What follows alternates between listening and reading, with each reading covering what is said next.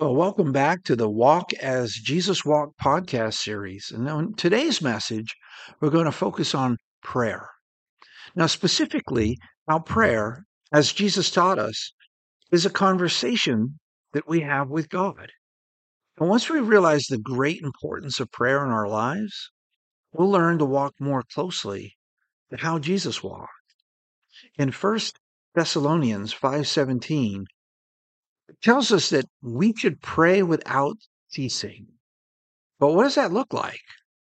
There are times in our lives where we're on the job, we're engaged with others in the world, we're doing many other diff- different things during a day.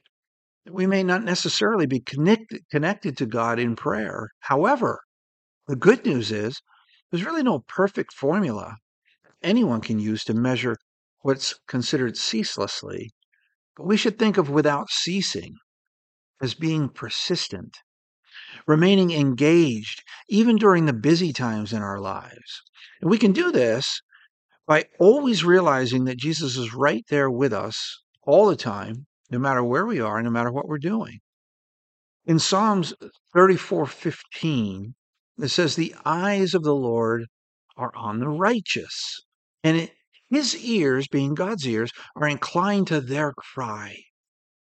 Yet in Psalm 66 18, it says that if I had cherished iniquity in my heart, the Lord would not have listened. So God listens to those who are righteous in his eyes. That means they're right with him, walking with him, following him. And he's not inclined to have to listen to anything that a sinner, somebody who's disconnected from God, somebody who is of this world, has to say. He really listens to the prayers of those who are his own. Psalm 145:19 states that God fulfills the desires of those who fear him. He hears their cry and he saves them. So when does God hear the prayer of a sinner? Well, when he turns and she turns her heart towards the Lord and says, Lord, I am want to no longer walk in this wicked world. I want to follow you. I give you my life. Then as you're surrendering to him, he sees your heart. He's not listening to those words because a lot of time they're inconsistent with what the heart is saying. But when you have a pure, true heart pointed towards God, well, he fulfills the desires of those who fear him and he hears their cry and he saves them. Proverbs 15:29 states, "The Lord is far from the wicked, but he hears the prayer of the righteous." Therefore, although God hears all prayer, he does, he hears everything. He has no desire to listen to the prayers of the lost souls in this world, except when that person has a heart that is authentically turned towards him for true salvation. And he can see and read that heart. In John chapter 9, verses 30 through 33, it tells us that the man who Jesus gave sight to, he was blind from birth, and Jesus gave sight to him. He was trying to explain how Jesus opened his eyes to the religious leaders. So in that moment, those religious leaders, they argued and they said, you know what?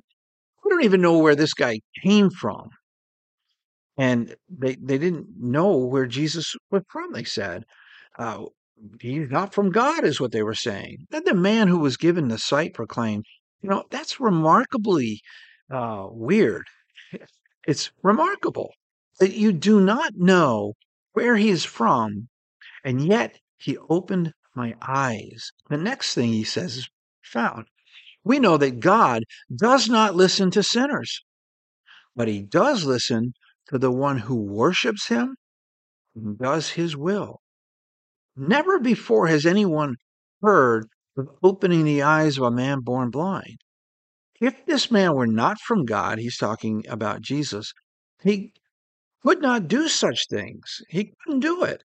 Thus, God listens to the prayers of the righteous, and yet not those who are sinners, unless they're seeking to leave this world behind and follow Jesus forevermore. In John 11, chapter 11, verses 40 through 42, Jesus said before calling Lazarus from the grave, Did I not tell you that if you believed, that Greek word is pisteuo, which means to have faith, which is more than, oh, yeah, I believe. No, that means that you wholeheartedly believe that that's going to happen with everything that you are. That's faith. And he says that didn't you didn't you know that if you believed, you would see the glory of God. So they took away the stone. Then Jesus lifted his eyes upward and he said, Father, I thank you that you have heard me. I knew that you always hear me, but I say this for the benefit of the people standing here, so that they may believe that you sent me, have faith that you sent me. So he was praying to the Father conversationally, and he was even clarifying why audibly. He was speaking out loud, saying, This is why I'm doing this. So all those around him could hear. Now, do we need to speak audible words for God to hear us? Absolutely not. He reads our heart. He knows what we're going to say before we even say it. However, there are occasions where Jesus did this, like also in his prayer in John chapter 17, when he prayed to the Father and he spoke about his disciples and those that will follow after them and to send them another advocate, which we know is the Holy Spirit, which he did on Pentecost. So we know that Jesus was had times where he was praying in a way where he was speaking in conversation with the Father, but yet so others could hear. Therefore, if you think about it, prayer is a two way conversation. It's our talking with God and His talking with us. Now, if we're a true child of God, He hears our prayer and He speaks with us. And as a true child of God, realize you have a heavenly Father who hears and answers your prayer. Jesus said, Therefore, I tell you, whatever you ask in prayer, now he's talking about those who are in Christ. He said, Believe, which means have faith that you have received it and it will be yours. Well, wait a second. A lot of people make a lot of prayers and petitions. Then they get angry with God because they don't get the result they're looking for. And they say, see, God contradicts himself. It says right here that we'll receive it. That's what Jesus said. And yet I haven't got it. Well, prayer is not asking God to give us what we want. It's also not an outward display to show others that we know God or that we have the Holy Spirit. Like in so many churches, people pray so that others can see them. Oh, yes, that person is holy. That person is somebody who talks to God. Or praying in the Spirit. Oh, he speaks with tongues, so he must have the Holy Spirit. A lot of people claim this and don't actually do this. Or for any other reason it might be an outward expression. That's that's not prayer. That's not an example of what jesus taught. Many of you have probably seen this outward display and some of you in ignorance maybe even you did it yourself at some point. In truth a conversation from by definition is an informal usually private talk with two or more people where they exchange thoughts, feelings, or ideas, or in which new information is given or discussed. So, therefore, then think of prayer as our informal, personal time of sharing from our hearts with God while listening to His Spirit. And doing this always throughout the day, different times. We don't have to have a set prayer time, although Many do, and then there's nothing wrong with that. In fact, I have times where I set aside for prayer, and Jesus did that. Jesus constantly would find time where he could sneak away and spend special time alone with the Father, speaking with him in conversation. In Romans chapter 8, verses 26 and 27, it says, In the same way, there are times where we don't even know what to say. The Spirit helps us in our weakness. For we do not know what we ought to pray.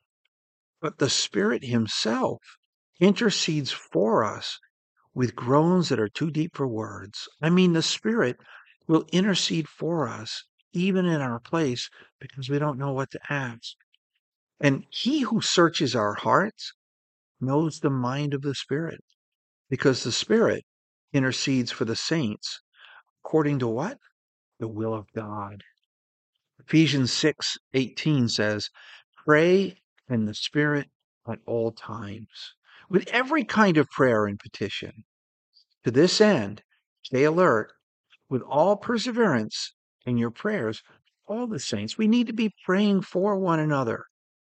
We need to be praying for others that God brings into our path that we're maybe feeling bad for, passion towards, or that we just want to pray that they're encouraged, or for the lost. We want to pray and ask the Lord if He would move upon them and send others to plant and water until until maybe he or she will be part of the harvest.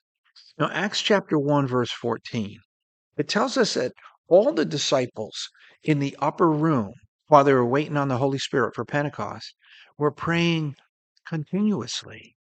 It, in fact, it says, with one accord, they all continued in prayer, along with the woman and Mary, the mother of Jesus, and with his brothers. And then in Acts chapter 2, verse 42, it says this about the early church after Pentecost that they devoted themselves to the apostles' teachings. We know that this was the spirit led teaching, the Holy Spirit was pouring out upon them, and to the fellowship, which is koinonia, which is an opportunity to meet with one another and allow the Holy Spirit to move, teach, help us grow, uh, encourage uh, and chastise for even for those who are living in, in a sinful nature, to the breaking of bread and to prayer. This is what the early church was doing. This is what we should be doing. Jesus tells us in Luke chapter 18, verses 1 through 8, we need to pray at all times and not lose heart. And in a certain town, there was a judge who neither feared God nor respected men. He didn't listen to anybody, he didn't care about anybody. He didn't fear God and he didn't respect men. And there was a widow in that town who kept appealing to him Give me justice against my adversary.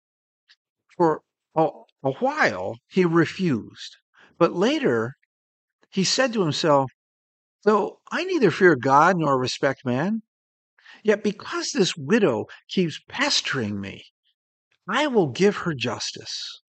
Then she will stop wearing me out with her perpetual requests.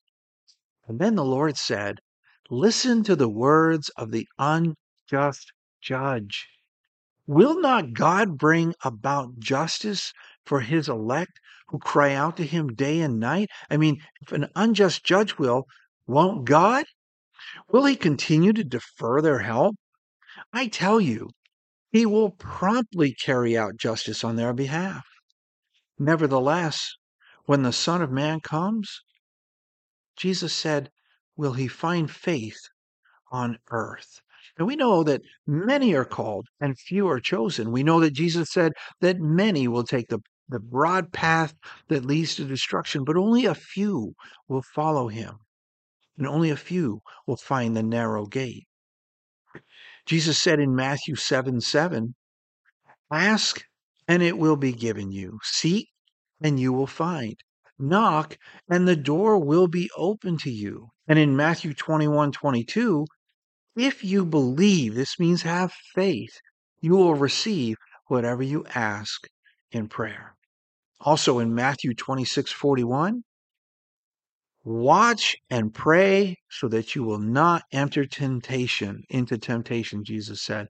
So we need to be watching and praying so that we will not enter into the temptation of this world, of our flesh, and of course of the adversary. For the spirit is willing, but the body is weak.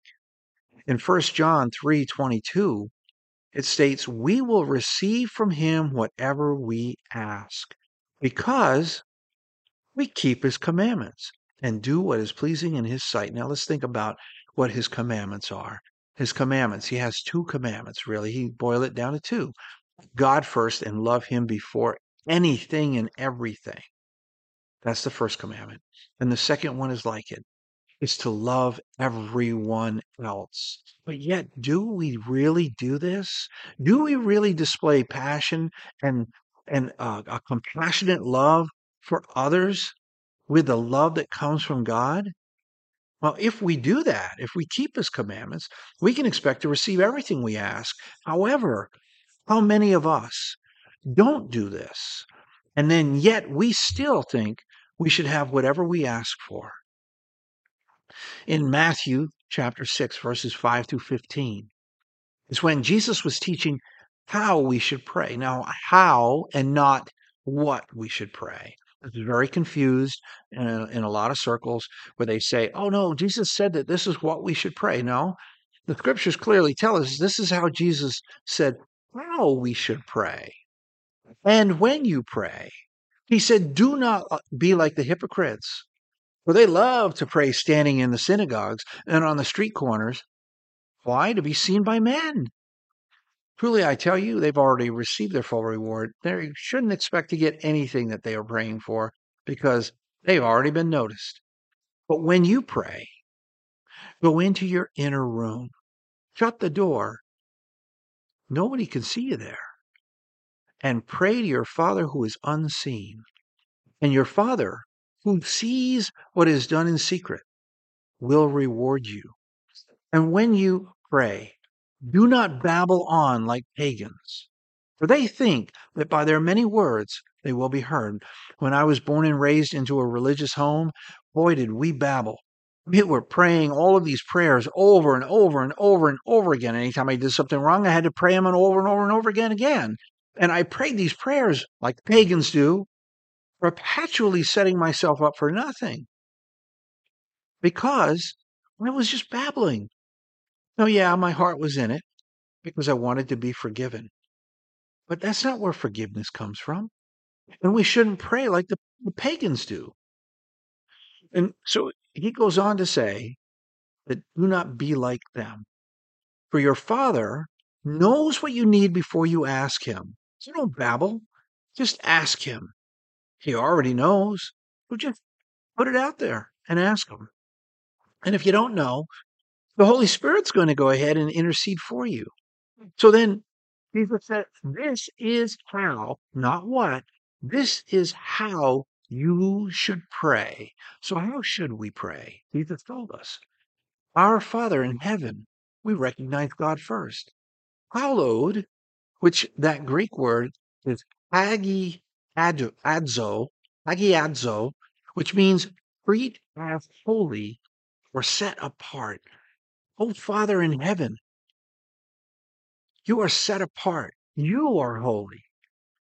Hallowed be your name. We're worshiping God. We're putting Him first. We're setting our hearts in the right direction. God is who we're talking to. The next thing He said is, Your kingdom come, your will be done on earth as it is in heaven, not my will. I'm not asking for my wants. I want your kingdom to come. I want to be a part of it. I want to serve it. How do I do this? What is your will? What is your will for me today? Give us this day our daily bread. We know that you'll provide our needs. Provide those needs, Lord. Daily bread. Notice it says our daily bread. Don't say, give me enough bread to last me the rest of my life because we don't know what the rest of our life is. Tomorrow may never come. So today is the only day that matters. And Jesus clarifies that. Give us this day our daily bread. We're not storing up, we're not creating a huge stockpile of stuff just in case. We're trusting God for our daily needs. Then he says, and forgive us our debts. Lord, forgive me for the things that I have not done right, the things that I didn't do that you wanted me to do just as we also have forgiven our debtors. You know, Lord, like I forgave everyone else. Ooh, that could raise question. And then he says, and lead us not into temptation, but deliver us from the evil. And a lot of people, when they hear that, they go, why would God lead us into temptation? Why would Jesus even plug this in when teaching us how to pray? Well, I'm going to get into that in a moment here and explain just why Jesus would plug that in and share that with us. And it's something that we should ask for on a daily basis. And then he goes on to say, For if you forgive men their trespasses, that means those who trespass against you, your heavenly Father will also forgive you. However, if you do not forgive others for their trespasses, neither will your Father forgive yours. This is what Jesus said, how we should pray. Now, in Mark chapter 1, verses 12 um, through 15, we learn that after Jesus was baptized in the Jordan, you know, he came to John the Baptist and he was baptized, and the dove came down, uh, meaning a dove like Holy Spirit came upon him. And immediately after that, it says, at once the Spirit drove Jesus into the wilderness. And he was there for 40 days being tempted by Satan. He was with the wild animals, and the angels ministered to him. After the arrest of John, Jesus went into Galilee and he proclaimed the gospel of God. The time is fulfilled, he said, and the kingdom of God is near. Repent and believe in the gospel. So let's think about what happened there. Jesus, knowing that he himself was led by the Spirit into the wilderness to be tempted by the evil one, makes it easy for us to understand why he would tell us to ask of God each day not to lead us into the wilderness of temptation and to deliver us from the evil one. Because he's already been there and done that. And he knows that that's not something that we need to do because he did that for us. Now, in James chapter 5, verse 13 through 18, we read that it says, Is any of you suffering? He should pray. Is anyone cheerful? He should sing praises. Is any one of you sick? He could call the elders of the church, pray over him, and anoint him with oil in the name of the Lord. And the prayer offered in faith, once again, the prayer is offered with belief. I believe that this will happen, will restore the one who is sick. The Lord will raise him. Now, if he has sinned, he will be forgiven. And many times there's a relationship between those who are sinning and their physical condition and their spiritual condition. And if this is the case, then the Lord will raise him up from his sinful state if he has cleared himself of sin, if he's sought the Lord for forgiveness of sin. Therefore, confess your sins to each other and pray for each other so that you may be healed. The prayer of a righteous man has great power to prevail. Elijah was a man just like us. And he prayed earnestly that it would not rain. And it didn't rain on the land for three and a half years. And then, once people started repenting, he prayed again. And the heavens gave rain, and the earth yielded its crops. Finally, in John chapter 15, verses 5 through 8, Jesus said, I am the vine. I am the true vine. And you, if you're in me, are the branches. The one who remains in me, and I in him, well, that one will bear much fruit. Because apart from me, you can do nothing. Now, if anyone chooses to not remain in me, walks away, no longer wants to follow me, he is like a branch that is thrown away and withers. And you know what? Such branches are gathered up and thrown into the fire and burn. So then Jesus says clearly, if you remain in me and my words remain in you, then ask whatever you wish and it will be done for you. You see, we must remain in the vine if the Lord will hear our prayer. There's no obligation for God to listen to a sinner's prayer unless it's for repentance and turning away from this world to follow Him. But yet, if we are right with Christ, and if it's well with our soul, and we are connected to the vine, Jesus said, If you remain in me and my words remain in you, ask whatever you wish, and it will be done for you. This is to my Father's glory, that you bear much fruit, proving yourselves to be my disciples. Thus, in closing, it is essential, and I, I have to say it's it's so important for us to grasp this that if we understand how prayer, our conversation with God, as Jesus taught us, that if we continue to pray each day, throughout the day, strengthen that conversation. How do we get really get to know someone else in this world? We talk with them. They tell us something, we tell them something, and we go back and forth and we get to know each other better. That is what prayer is all about. If we do this, then we will learn to walk more closely to how Jesus walked.